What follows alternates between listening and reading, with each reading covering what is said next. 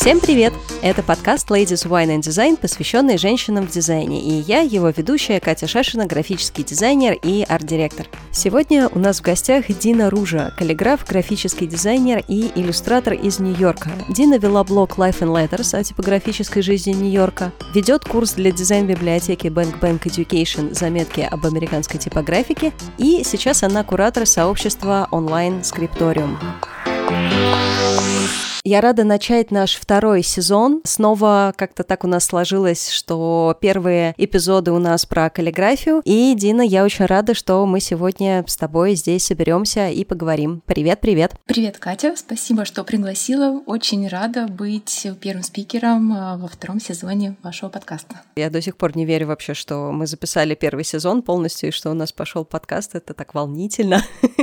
Я, кстати, почти все выпуски переслушала, и большое спасибо тебе за труд, потому что темы, которые ты поднимаешь, очень интересные, важные, актуальные, и я всячески всем рекомендую слушать твой подкаст. О, спасибо большое. Но сегодня мы с тобой будем говорить про тебя, поэтому расскажи о себе, как ты дошла до Нью-Йорка, до букв, где ты училась, работала, чем ты занимаешься сейчас. В общем, мне все интересно. Рассказывай. Я иллюстратор, литеринг-артист, каллиграф и куратор сообщества онлайн-скрипториум. У меня два высших образования. По первому образованию я инженер-технолог по художественной обработке материалов, по второму я художник-график по оформлению печатной продукции. Когда я училась первый раз, я училась в Санкт-Петербурге в университете технологий дизайна. Мы изучали ювелирку, камни, керамику, но я быстро поняла, что это не мое, поэтому решила пойти учиться во второй раз, так сказать, исполнить детскую мечту. Я хотела стать художником, и поэтому пошла учиться на художника. И спустя 6 лет дневного обучения в Северо-Западном институте печати, это бывший полиграф а, московский, я теперь имею специальность э, художника-графика по оформлению печатной продукции, то есть иллюстрация, графический дизайн, книжный дизайн — это моя специализация. Также на втором курсе института я начала заниматься каллиграфией. Это был курс нашей программы. Мы изучали древнерусское письмо, западноевропейскую каллиграфию, и тогда я поняла, что это мое, что это та область, которая мне очень интересна, в которой я хочу развиваться и которая таит в себе огромный потенциал для моей реализации. После обучения в институте на текущем курсе каллиграфии я пошла учиться в школу Тазанда Ижица в Санкт-Петербурге. Потом я посещала мастер-классы Денниса Брауна, Броуди Деншвайндера, Джона Доунера, которые приглашали конференцию серебряного набора. И старалась посещать э, как мастер-классы зарубежных каллиграфов, так и российских. И в итоге я уже занимаюсь каллиграфией более восьми лет. В Нью-Йорк я переехала в 2016 году. История переезда очень простая, я бы сказала, очень короткая, потому что я не планировала никогда переезжать в Нью-Йорк, у меня не было каких-то грандиозных планов по захвату мира. Просто я вышла замуж и через месяц после свадьбы переехала к мужу в Нью-Йорк. И все самое интересное началось уже потом, потому что я столкнулась с множеством сложностей, с которыми сталкиваются все иммигранты, с тем лишь отличием, что бытовая сторона моя была уже организована. Но на тот момент я, например, не могла работать официально, поэтому а, я не могла проблемы типа языка и социализации решить на работе, и мне приходилось придумывать какие-то другие пути для своей адаптации. Еще одна сложность была в том, что я переехала с крайне низким уровнем английского языка, который можно считать университетским, но без постоянной практики именно в разговорной речи. А если вы были в Нью-Йорке, то вы знаете, что здесь люди говорят очень быстро. Здесь огромное количество акцентов, О, да, да. потому что много приезжих. И люди настолько по-разному говорят, именно способ звукоизвлечения настолько разный, что это еще больше усугубляло мою личную ситуацию. Вот. И я, конечно же, ходила на курсы английского языка, что помогло мне, конечно, найти знакомых и, ну, не друзей, а просто знакомых найти по всему миру, кстати. Это был очень интересный опыт. И потом в какой-то момент я поняла, что этих курсов мне уже мало, и мне нужно общение профессиональное. То есть мне мало было знакомых, с которыми можно было что-то а-ля talk поговорить. Мне нужны были разговоры уже более глубокие, связанные с моей профессиональной темой. И в этот момент я начала посещать э, разные мероприятия, которые проходили в Нью-Йорке, связанные с буквами. И благо на тот момент их было очень много. Я в определенный момент поняла, что есть несколько центров, которые проводят такие мероприятия. В первую очередь это, конечно, TDC, Type Directors Club. И они организовывали огромное количество лекций, встреч, дискуссий, выставок, мастер-классов. И можно было только посещать мероприятия TDC и, в общем, находить себе пищу для ума, для души и так далее. Я даже завидую тебе в этом плане, потому что я подписана на их рассылку, и каждый раз... Ты, кстати, член сообщества Type Directors Club? Э, нет, я не член сообщества. Я посчитала свои расходы и то количество мероприятий, которые я обычно посещаю. Я поняла, что я посещаю чуть меньше, чем стоимость годового а, мемберства, uh-huh. membership, и я просто разовые мероприятия uh-huh. приобретала. Ну, в любом случае, я посещала довольно много встреч, лекций. Это мне очень помогло. И вторым центром а, таких событий является колледж Cooper Union. Именно программа Type Cooper, которая является post-graduation программ для шрифтовых дизайнеров. Но они учат не только шрифтовому дизайнеру, но и проводят много публичных, открытых, бесплатных лекций, которые очень хорошо организованы. Я посещала много этих лекций. Выставки также они студентов, например, организовывают студенческие выставки. Это тоже отдельная тема, очень интересная. И самое главное, в этом колледже есть архив имени Герба Любалина. И куратор этого архива Александр Точиловский. Он является организатором самой программы Type Cooper и одним из организаторов конференции Typographics. В этом человеке сошлось очень много, и огромным плюсом было то, что он говорит по-русски, говорит по-русски. И это мне помогло очень сильно в моей социализации, адаптации к новому месту, к Нью-Йорку. Я с Александром записала несколько интервью, которые сейчас доступны в дизайн-библиотеке Bank Bank Education. Очень-очень всем рекомендую, потому что Александр, наверное, лучший в мире специалист по творчеству Герба Любалина. У него консультировались издатели, которые выпускали книгу к столетию со дня рождения Герба Любалина, так огромный талмуд, очень хорошо иллюстрированный его работами. У Александра как раз все консультировались, потому что лучший специалист. Помимо творчества самого Герба Любалина, архив обладает большой коллекцией экспонатов, э, журналов, пост постеров, каких-то периодических изданий, каталогов, буклетов дизайна 20 века. Причем там можно найти как и советские образцы, что было тоже очень интересно для меня, так и, конечно же, американская школа, нью-йоркская э, школа, швейцары. Ну, в общем, э, все Глаза основные... разбегаются даже, да? Да, да, да.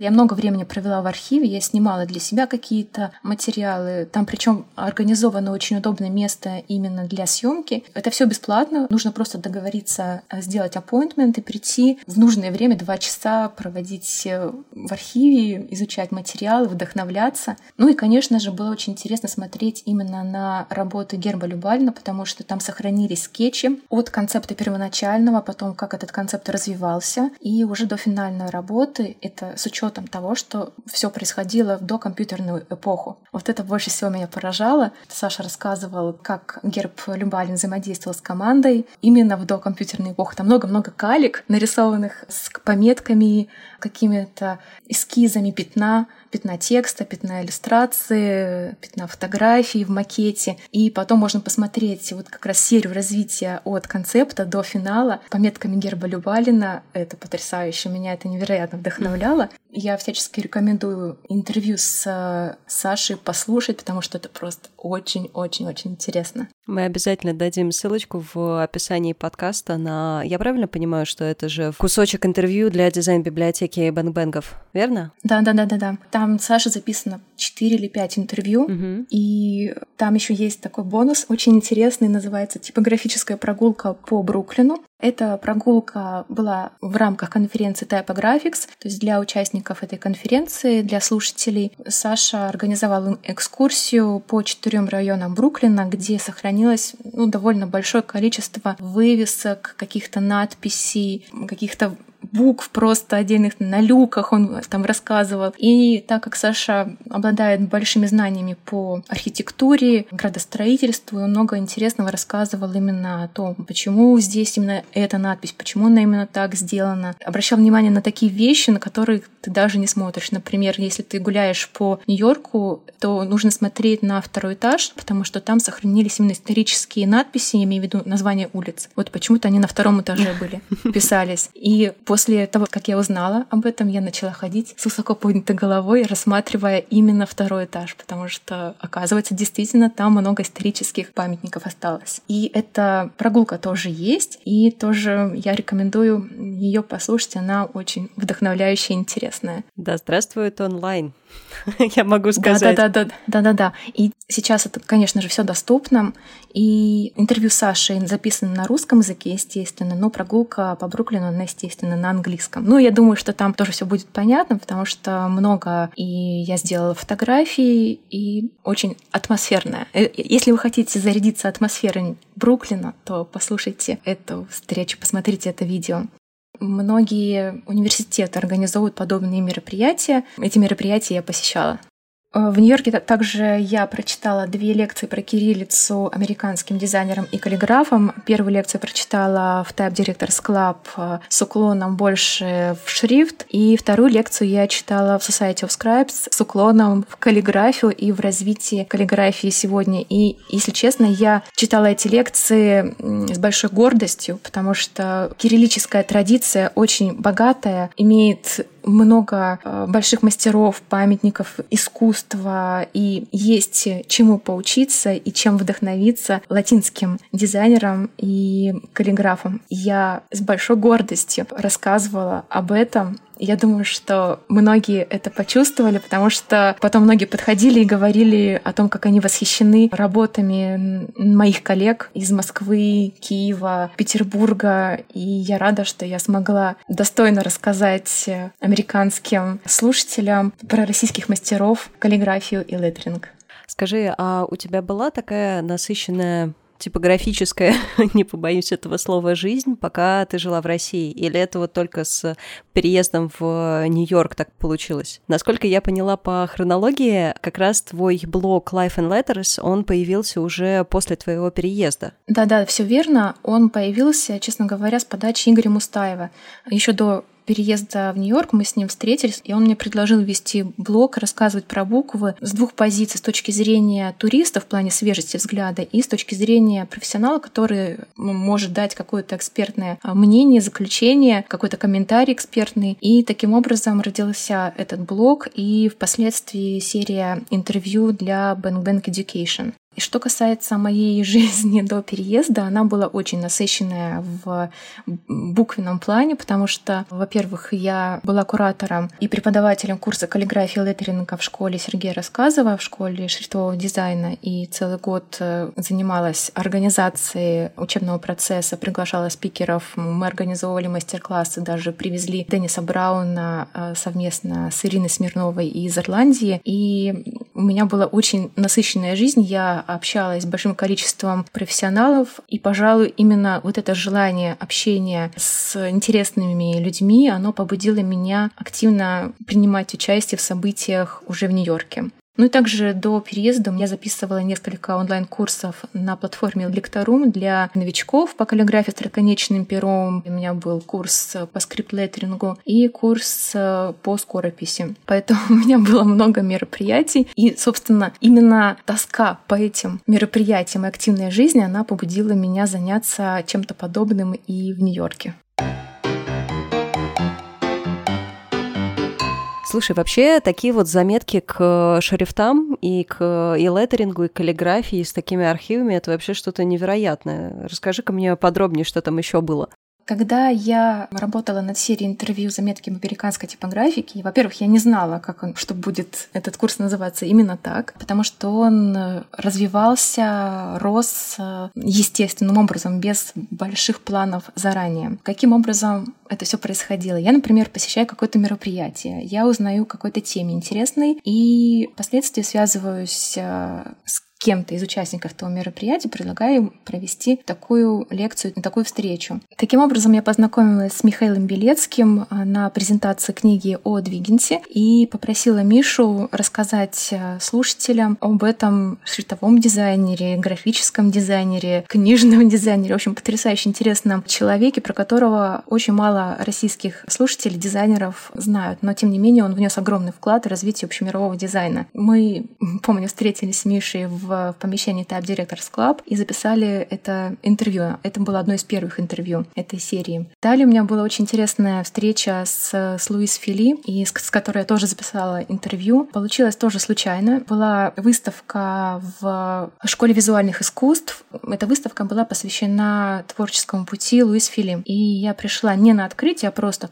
в обычный день пришла посмотреть на работы. Мне повезло, я была одна на выставке, я засняла, сделала сделала много записей и, в общем, насладилась э, этим, этой атмосферой и работами. Но в тот же день пришла сама Луиз Фили, и она пришла просто посмотреть на выставку, все ли в порядке, все ли экспонаты находятся в правильных местах, и все ли с ними хорошо. И так как я, конечно, знаю, как она выглядит, я подошла к ней, познакомилась, сказала, как я люблю ее работы, и, собственно, попросилась к ней, спросила, можно ли взять у нее интервью. И таким образом я попала в студию Луис Фили и записала записала с ней интересное интервью, которое также доступно курсе об американской типографике. Когда я посещала, например, ланчоны сообщества The Type of Files, это сообщество книжных издателей, которое существует в Нью-Йорке уже более 50 лет, я точно дату не помню. Миша Белецкий, кстати, является президентом этого сообщества. Суть очень простая. Раз в месяц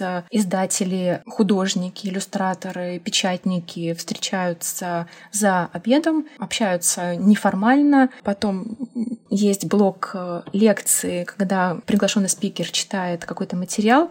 Потом после лекции также неформальное общение. И вот таким образом я познакомилась с Джерри Келли, который является издателем, книжным дизайнером, каллиграфом. И с Джерри мы также записали серию обзорное интервью про американский дизайн, про американских э, типографов, которые оставили большой след вообще в истории мирового дизайна. Но это интервью записано на английском, поэтому если вы хотите попрактиковаться в английском тоже очень рекомендую послушать. Почему я записывала именно с Джерри Келли это интервью такое обзорное? Потому что он является преподавателем и инструктором программы Type Cooper, поэтому он, ну, мало того, что знает много, он еще и интересно рассказывает. Поэтому я с ним общалась на эту тему. И практически про каждое интервью я могу такие небольшие предыстории рассказывать, потому что каждое интервью, оно ну, довольно значимо для меня и в плане общения со спикерами. И мне очень важно о том, как происходила подготовка и, собственно, сама запись этого интервью. Сам курс не очень большой, записано, наверное, 9 видео минут по 40 с пятью, по-моему, спикерами. Для меня самой большой сложностью был монтаж этого объема материала, потому что мне нужно было найти еще и иллюстрации, про которые упоминают э, спикеры. Все это сопоставить, смонтировать. В общем, это заняло большое количество времени. Собственно, именно поэтому проект растянулся на два года. Если бы не монтаж, он бы закончился гораздо раньше. Ну смотри, какая грандиозная работа в итоге вышла. Да, и я рада, что я довела это дело до конца, что я не бросила. Для меня это большое достижение. И всячески рекомендую послушать, там просто много интересного. Слушай, ты вот ходишь на все каллиграфическое, типографическое, шрифтовые события, ты постоянно что-то где-то, какие-то интервью берешь, на какие-то ивенты приходишь. И тут тебе приходит в голову, что, наверное, мало в твоей жизни букв. Давай-ка ты заведешь онлайн-скрипториум, да?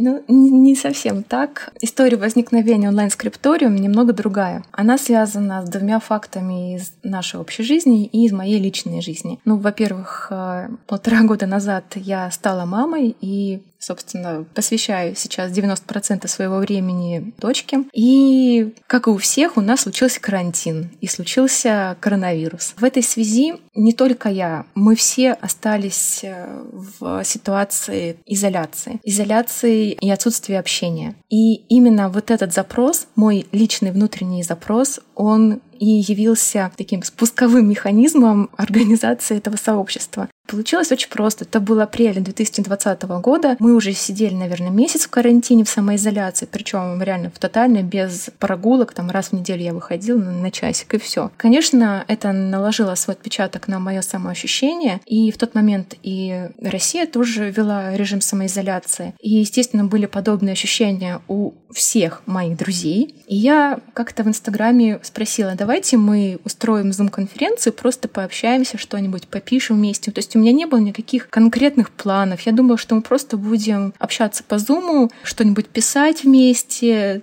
немножко так тусить неформально, просто общаться с друзьями. А так как друзей много, ну, в общем, они все в России, в, в Украине находятся. Мне хотелось просто общения. Но как-то моментально эту инициативу подхватило большое количество людей, и мы начали организовывать не просто встречи, а встречи, ну, так скажем, с пользой. Я приглашала спикеров, которые рассказывали про свои работы. Это был формат самопрезентации. Я приглашала ребят из издательства «Шрифт» Рустама Габасова, Евгения Юкечева, вот Мишу Белецкого тоже пригласила рассказать про его одну из самых интересных книг а, про шрифт э, Кентавр. Я просто приглашала своих друзей, дизайнеров, леттереров, каллиграфов, и мы общались на тему книжных обложек. Мы говорили про леттеринг в логотипе. Мы обсуждали просто работы моих друзей, которые рассказывали про свои работы, про историю создания работы. Мы поняли, что этот формат, он был очень нужен в тот момент, потому что на наши встречи, на прямые эфиры приходило по 50, по 60 человек, и потом еще много человек пересматривало это все в записи. Поэтому эта инициатива, она как бы она естественно родилась, исходя из той ситуации, в которой мы остались, точнее попали, и она вот так как бы изнутри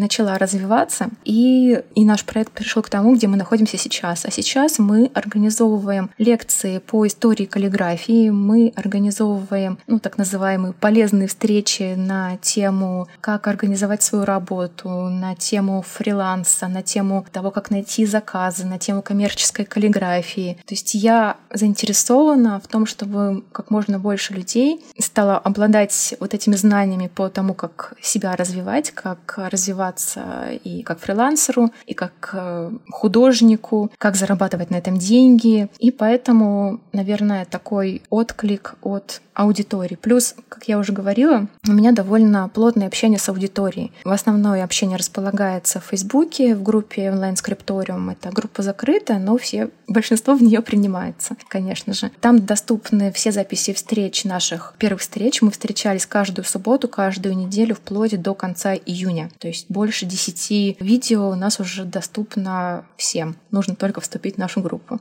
И потом мы начали уже более целенаправленно работать и приглашать уже лекторов на какие-то специальные лекции, которые готовятся специально для нашего проекта. Ну, естественно, эти лекции у нас уже платные, потому что труд лекторов, конечно же, должен быть оплачен. И сейчас на данный момент у нас прочитано уже несколько полезных лекций на тему, как составить договор каллиграфу и леттереру, как э, защищать свои авторские права, как работать с лицензиями, как э, развивать свой бренд в условиях российских реалий, какие подводные камни вас могут подстерегать. Мы говорили на тему коммерческой каллиграфии, причем не о том, как, собственно, навык приобрести, а о том, как себя продавать и какие шаги нужно сделать, чтобы достичь результата это. Как правило, основная проблема каллиграфа в том, что мы делаем один шаг, а нужно сделать 10 шагов, чтобы развивать ну, себя да. как коммерческого каллиграфа. За полтора года плюс-минус можно научиться хорошо писать. Ну, то есть, если уделять достаточное количество практики, и вот после этих полутора лет ты сидишь такой красивый, со всеми перьями, со всеми чернилками, со всем вообще на свете. Ты такой, заказы, где, где заказы? Да, да, да, да, да. Эта э, лекция была организована с Еленой Кнап, э, которая работает в Остине, штат Техас. Она работает коммерческим каллиграфом. И Лена рассказывала про свой путь, как она от хобби перешла к заработку, и как она действовала, и как этот опыт можно перенести, использовать именно в российских реалиях. Это была очень информативная и полезная лекция. Также мы продолжаем организовывать бесплатные встречи. Например, у нас была встреча вопрос-ответ с Валерией Ширяевой про договоры и про то, как составить договор каллиграфу Леттереру. Все это доступно у нас в группе, все бесплатные встречи, видео, все доступно в группе онлайн-скрипториум. На, на эту группу мы тоже обязательно положим ссылочку в описании, так что если вы еще не вступили в онлайн-скрипториум, то давайте бегом-бегом. Расскажи, вы на какую страну все-таки больше нацелены? Потому что я помню, в какой-то момент было обсуждение, что наши российские каллиграфы немножко опасались заходить в онлайн-скрипториум, потому что было ощущение, что там больше про европейский, про западный такой взгляд. И все вот эти вот механизмы и алгоритмы, про которые рассказывали твои спикеры, они не очень применимы к России. Но сейчас я понимаю, что ты захватывала и российский рынок в том числе. Конечно. У нас из западных э, только Лена Кнап была. Угу. И из э, западных лекторов, ну, я имею в виду, связано с коммерческой каллиграфией. И все остальные были все московские спикеры. Основная аудитория у нас живет в Москве, Санкт-Петербурге и в Киеве. Ну и, конечно, в других городах, по регионам российским, но основная наша целевая аудитория — это Москва, Петербург и Киев. Немножко Минск угу. есть. Поэтому я организовываю встречи, лекции, ориентируюсь именно на нашу целевую аудиторию. А что касается западного опыта, у меня есть глубокое убеждение, что несмотря на какие-то особенности российские, есть чему поучиться у западных коллег, потому что то, что касается фриланса, организации своего дела на Западе, здесь просто больше опыт. Больше и формализированный опыт, я имею в виду, много книг написано, то есть уже у меня пол библиотеки это книги про то, как артисту организовать э, свое дело, увеличить доход, начиная от э, вопросов организации, собственно,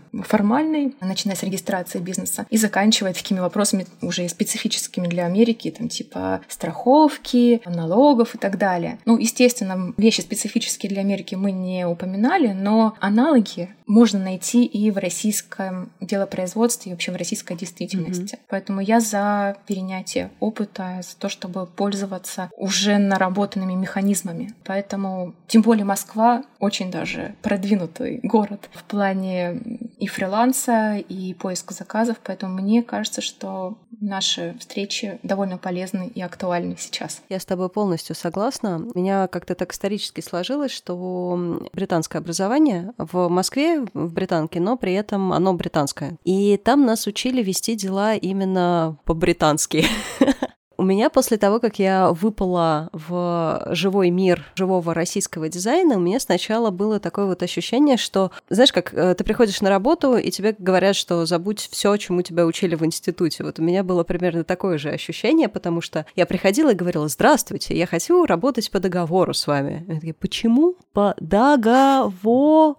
Что-то знакомое. Вот слышал где-то это слово. Понятное дело, что когда я начинала, там никаких в первых студиях, в которых я работала, там не было даже договора ГПХ. И дружественное сообщество иллюстраторов, которое э, ведет Женя Баревнова, это Слон в Боа и изначально Illustrators Union, у нее на самом деле похожий опыт. То есть она тоже долго варилась в истории э, британских иллюстраторов, и потом пришла нести вот эти вот знания, полученные там в массы российских иллюстраторов, о том, что, ребята, всегда нужен договор, всегда нужна смет... лицензии. Лицензии, что, да. типа, уважаемые заказчики, вы платите далеко не только за саму работу, вы платите за возможность использования. И это было настолько дико изначально, то есть я могу представить себе даже лет пять назад в Москве ты приходишь и говоришь, здравствуйте, мне, пожалуйста, вот за эту картиночку, вот столько будет стоить сама картинка, а вот столько будет стоить лицензия. И тебе такие, вон есть Вася, Петя, Маша, которая сделает просто переводом денег на Сбер и не будет выпендриваться, куда ты лезешь. Ты вообще хочешь работу? Ты вообще хочешь этот заказ? Давай как-то подстраивайся под нас. И сейчас, чем больше людей начинают говорить о том, что нет, то есть это продавливание такое, что нет, мы будем работать по-другому, мы будем стремиться к другому, мы не будем работать по 12 часов в день, мы не будем работать на выходных и праздниках, отстаньте от нас, у нас в конце концов есть 10 законных дней с 1 по 10 число, мы не будем ничего в это время делать. И потихоньку, по чуть-чуть, послегка то, что в западном мире уже давно сдвинулось и уже стало нормой, к сожалению, у нас это только вот такие такие вот тычки и подвижки. То есть, понятное дело, что, например, налоговая база у нас разная, и там формальности по поводу открытия и фриланс-бизнеса, там, условно, нашего ИП, либо самозанятости, либо компании, они разные, ну, потому что разные устройства государственные, то вот этот вот именно процесс и алгоритм, и какие-то правила негласные, soft skills, про которые много сейчас говорят, они похожие. То есть, да, понятно, к сожалению, у нас это не произойдет одномоментно. У нас не перевернется весь мир заказчиков и весь мир дизайнеров, каллиграфов, иллюстраторов, 3D-визуализаторов, продукт-дизайнеров. Ну, в общем, мы не сможем так быстро переобуться в прыжке и начать какую-то новую историю. Нам нужно время. Но именно такими лекциями, как ты проводишь и как Женя Баринова проводит, мы немножко подталкиваем это все к какому-то счастливому будущему.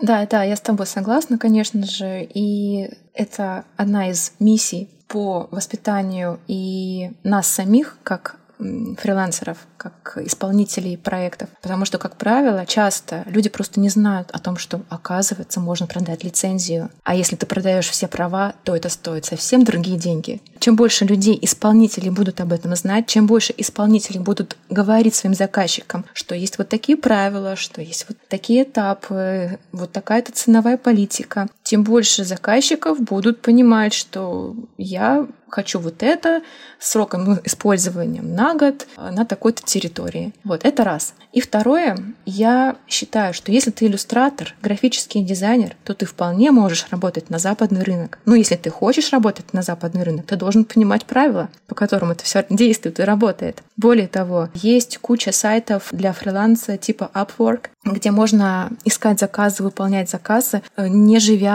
в Европе и в Америке. Более того, насколько я знаю, что как раз-таки из-за разницы в курсе валют э, очень много на таких сайтах работают э, индийцев, представителей постсоветского пространства, потому что недавно просто смотрела, что предлагает Upwork, и, например, нужно проиллюстрировать э, книгу, какой-то автор написал небольшую детскую книгу, нужно сколько-то иллюстраций, и предлагает им 300-400 долларов. Ну, я не пойду такое иллюстрировать, потому что 400 долларов — это минимальная цена за спот Illustrations а, за маленькую иллюстрацию. Но если вы живете в стране, где большая разница в курсе валюты, если вы можете на те же там 400 долларов прожить месяц, и вам это нормально, почему нет? Почему не пользоваться такими вариантами? Это я не говорю о том, что можно же подаваться в агентство, можно искать э, агентство иллюстраторские. Кстати говоря, леттеринг, он рассматривается и как иллюстрация. Это не, даже не столько близок он к шрифтовому дизайну, но сколько больше к иллюстрации, к плакатам и так далее далее. В общем, я считаю, что не стоит себя ограничивать рамками только российских заказчиков и набираться смелости, знаний и наглости идти на западный рынок и искать себе дорогу там. Более того, опыт большого количества иллюстраторов, леттереров говорит о том, что это возможно. Так что и с этой точки зрения нужно знать о том, как это работает э, в Европе и в Америке. Да, я с тобой здесь тоже полностью согласна. Я на самом деле грею голубую мечту о том, чтобы когда-нибудь... Ну, я хочу иммигрировать, я пока думаю над э, несколькими странами, и, ну как, я очень давно уже думаю, мне кажется, лет пять э, я пока просто обдумываю вот это, куда бы я хотела переехать. Но у меня есть хитрый план, который состоит из нескольких абсолютно невыполнимых пунктов, например, доделать портфолио, доделать свой сайт, и вот после этого обязательно начать писать по студиям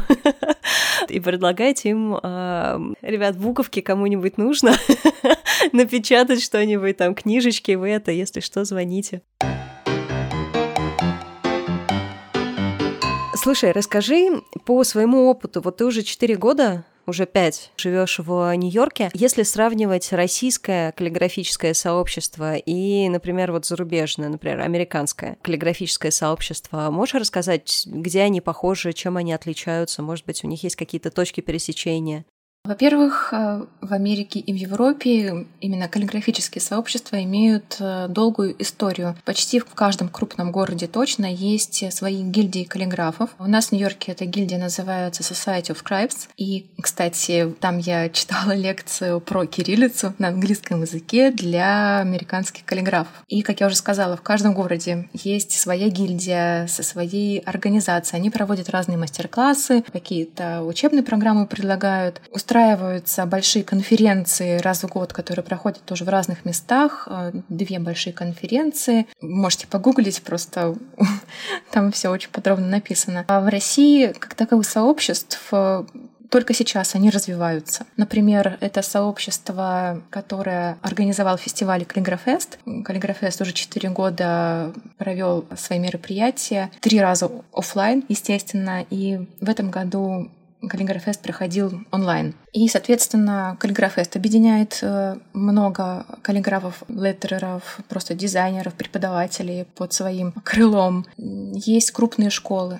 Крупные школы в Москве, например, школа Евгения Добровинского, в Санкт-Петербурге школа каллиграфии от Ижица, которую организовал Петр Петрович Чебитько. Сейчас школы открываются и по другим городам, много школ в регионах. В общем, сейчас какой-то запрос именно на каллиграфию, леттеринг идет со стороны аудитории, много людей приходят в эту сферу. Поэтому наше сообщество только формируется, в том числе и онлайн-скрипториум тоже только на стадии развития, на стадии формирования. В чем отличие? Отличие в функционале, наверное, потому что обычно, если ты член сообщества, то ты платишь членский взнос на год вперед, и тебе предоставляются разные скидки на мероприятия, либо какие-то мероприятия ты посещаешь бесплатно, либо есть какие-то специальные предложения именно для членов сообщества. В России немножко по-другому. В России только развивается система подписок. Только потихоньку-потихоньку на Патреоне. У меня друзья ведут э, свои блоги,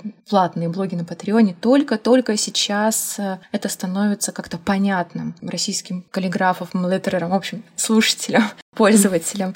Здесь история подписок — это норма. Это настолько нормально, что ты платишь какой-то членский взнос э, на год вперед, и, в общем, у тебя голова не болит, ты можешь э, себя развлекать интересными мероприятиями, встречами, лекциями, и, в общем, можешь посещать э, мероприятия только одного сообщества, уже будет много интересного. Я не знаю, вряд ли мы, наверное, придем в какой-то момент именно к такой же системе подписок на год, потому что в России слишком все нестабильно, и люди, мне кажется, боятся делать такие вложения на год вперед, не зная о том, что будет завтра. Поэтому, скорее всего, в России сообщества будут формировать комьюнити. То есть комьюнити, как общение между людьми, между членами этой группы, но без такой подписки на год вперед. Да, будут предлагаться какие-то мероприятия с какой-то периодичностью, куда члены этого комьюнити могут приходить, но, скорее всего, это будут именно разовые, ну, не то чтобы разовые, то есть аудитория может купить много встреч, да, приобрести доступ к этим встречам или там прийти лично на встречи, но без подписки, а именно... Разовое посещение. Да, разовое посещение. Мне кажется, что вряд ли мы в скором времени придем к такой же системе, как в Европе и в Америке.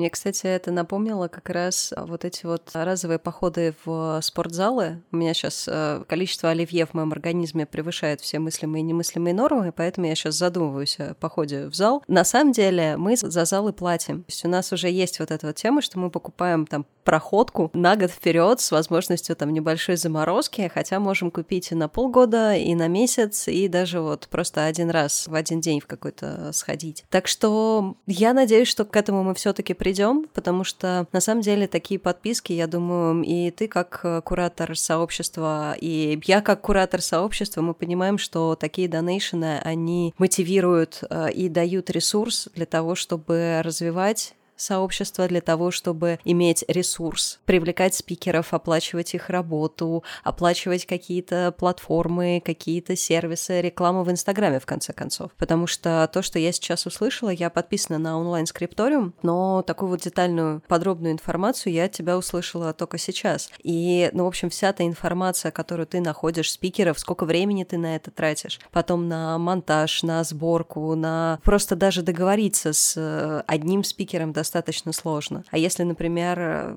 их несколько, то это вообще превращается в какой-то mission impossible. Так что на это тратится очень много времени, нервов, энергии. Ну и если этим заниматься не спустя рукава, а сделать это полноценной работой, то понятное дело, что кушать нам всем хочется, и хочется получать за это какую-то денежку. Да, конечно, я с тобой полностью согласна, и ты, наверное, как никто другой понимаешь все подводные камни организации таких мероприятий. Именно поэтому наши встречи платные, потому что мы, во-первых, платим спикерам, конечно же, мы закладываем бюджетную рекламу, обязательно без рекламы сейчас никуда. И да, какая-то часть э, оплаты идет организаторам. Работаю я не одна, у меня есть правая рука Николай Воронин, который помогает в технической инфраструктуре функционирования нашего сообщества. Вот поэтому, конечно же, мы не можем все время все делать бесплатно. Мы делали бесплатно тогда, когда у всех была потребность, и все приходили на наши прямые эфиры по 50 50-60 человек, был запрос от аудитории, была обратная связь, очень мощная, которая давала силы и энергию. Но сейчас немножко другое время, и я не могу даже просить человека прочитать лекцию бесплатно. У меня мои этические нормы, они я, я не могу предложить. Только в случае, если это не подготовка лекции, а просто прийти поговорить. То есть я могу еще как-то пойти попросить человека, а можно мы без гонорара сегодня пообщаемся. Все остальное время, если эта лекция готовится, тем более, если готовится лекция специально для нашего проекта, я знаю, как лектор, как преподаватель, сколько времени на это, на это тратится. Естественно, я хочу спикерам предложить достойную оплату. И я считаю, что наши условия со спикерами, наверное, очень комфортны для спикеров. Я в данном случае не скуплюсь нисколько, и я заинтересована в том, чтобы человек, лектор, получил достойную плату за свой интеллектуальный труд. Поэтому мы сейчас предлагаем несколько видов продуктов. Есть чуть подешевле у нас встречи, есть лекции чуть подороже. Также мы сейчас работаем над организацией воркшопа с Кеном Барбером. Это шрифтовой дизайнер, леттерер, который является также инструктором в программе Type Cooper и спикером конференции Typographics. Мы сейчас с ним договариваемся на мартовский воркшоп в нашем сообществе. В общем, работы много, естественно, она не может быть бесплатной.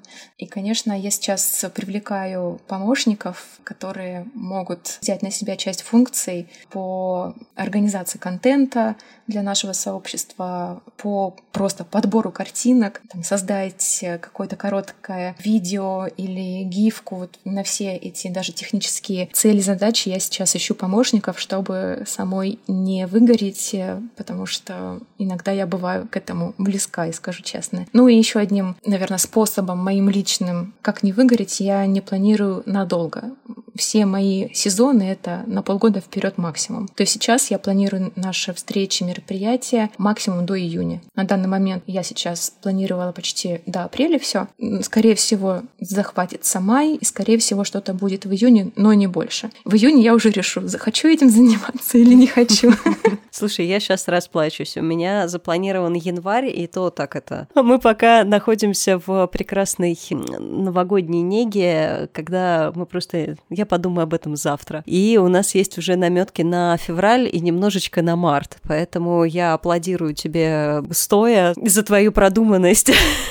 сообщества. Мне есть чему у тебя поучиться. А, я думаю, здесь просто разница в выходных днях. Наши выходные закончились 1 января. В этом году было еще 2 и 3, потому что выпало на выходные, но в целом 2 января это уже рабочий день, и все. У нас здесь нет таких долгих каникул, и каникулы, как правило, идут с 25 декабря и до Нового года. И то официальные выходные — это 25 декабря и 1 января. Отвратительно. Но, с другой стороны, половина московских фрилансеров, они работают до 31 декабря вечера, и причем за два месяца до этого они перестают работать с перерывами, и это начинается уже просто такая круглосуточная мясорубка.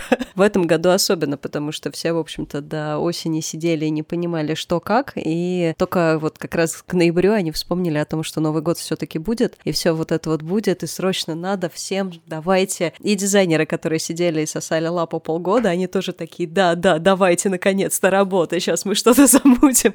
Поэтому я считаю, что в российских реалиях у нас очень удачно получилось, что у нас целых 10 дней в этом году выходных. Вот это прекрасный анабиоз для всех, кто работал последние два месяца без выходных. Да, конечно, ну просто небольшая разница именно в в стиле жизни. Через недельку вы тоже вернетесь в рабочий режим.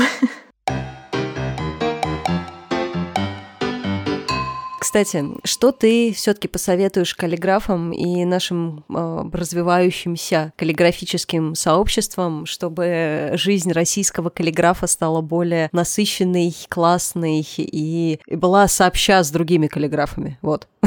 Ну, самое первое, я предлагаю послушать лекцию про коммерческую каллиграфию, потому что там абсолютно без воды, очень конкретно на примерах рассказаны все этапы, которые нужно пройти, чтобы быть востребованным именно каллиграфом. Это первое. Второе — это смотреть на свою деятельность как на бизнес. Это самое главное. И дальше вы можете прочитать много книг просто про фриланс, про то, как организовать свою работу и сделать то же самое, о чем говорится в книгах, но только с учетом специфики деятельности. То есть сказано организовать свой бизнес, пойти и зарегистрировать свой бизнес. Тем более сейчас в условиях самозанятости это сделать очень просто, и самозанятость — это идеальный путь для регистрации своей деятельности именно каллиграфу. Дальше что нужно сделать? Нужно заявить о себе правильно на всех площадках, в социальных сетях всем рассказать о том, кто вы, чем вы занимаетесь, что вы принимаете заказы. Всем друзьям, всем родственникам. Много раз повторить, много раз рассказать об этом. Твиттер, Инстаграм, Фейсбук, все-все-все ресурсы использовать. Ну а дальше уже начинается специфика. Например, каллиграфы должны иметь хорошие связи с художественными магазинами, с типографиями. Если вы работаете как свадебный каллиграф в том числе, то есть если вы разрабатываете и макет в том числе со своей каллиграфией, конечно же, нужно найти себе подрядчиков, поставщиков э, материалов. Нужно быть членом разных сообществ, там, где могут быть потенциально ваши клиенты, и там, где вы можете найти коллег, э, чтобы сделать какие-то коллаборации, организовать. Это уже про нетворкинг, э, про связи. И, естественно, бухгалтерия, отчетность, договоры обязательно, сметы, выставление счетов, план работы, работ. То есть самое главное, вы должны смотреть на свою деятельность как на бизнес, не только как на приятное времяпрепровождение и на хобби. У меня была знакомая, которая рассказывала, что если работа не приносит денег, то это не работа, а хобби. С некоторыми аспектами нужно просто смириться, с другими, если мы все-таки хотим вывести это из разряда хобби в работу, нужно что-то делать. Да, да, да, конечно, согласна. Дина, спасибо тебе огромное за потрясающую встречу. Я была очень рада с тобой пообщаться, и я думаю, что у тебя после этого выпуска прибавится подписчиков в онлайн-скрипториуме. По крайней мере, я всех буду агитировать на, на это, потому что ты делаешь хорошее дело для всех российских, э, белорусских, украинских каллиграфов. Мы говорим тебе большое спасибо. Спасибо большое. Я очень рада была нашему общению с тобой. Маленькая ремарка. Я формирую события и мероприятия не только для каллиграфов, но и для фрилансеров в целом. Потому что угу. каллиграфия, как и леттеринг, это, как правило, фриланс. И поэтому мы много встреч организуем для развития себя как фрилансера. Поэтому мы не только узко говорим о почерках, перьях и туши, но и говорим о том, как заработать и как организовать свою работу. Очень ценю это. И, ребят, быстро вообще побросали все свои дела. Онлайн-скрипториум на Фейсбуке — лучшее сообщество. Ну-ка давайте, чоп-чоп-чоп-чоп-чоп. А, друзья, всем спасибо за то, что послушали наш подкаст. Подписывайтесь э, на группу онлайн-скрипториум в Фейсбуке, подписывайтесь на нас в Инстаграме. Также у нас есть Телеграм-канал. Я буду рада видеть вас на наших мероприятиях. Спасибо тебе еще раз большое за то, что, за то, что уделила мне время через города и страны, и временные пояса. Мы с тобой встретились и пообщались. Я этому очень рада. И спасибо всем, кто был с нами. С вами были дизайнер и каллиграф Дина Ружа и чептер-лидер московского Ladies Wine and Design Катя Шашина. Подписывайтесь на наш канал, пишите темы, о которых вы бы хотели послушать, и, конечно, ставьте лайки. Если у вас есть предложение о партнерстве, пишите на адрес lvd rd.moscow.gmail.com, указанный в описании подкаста. И до новых встреч!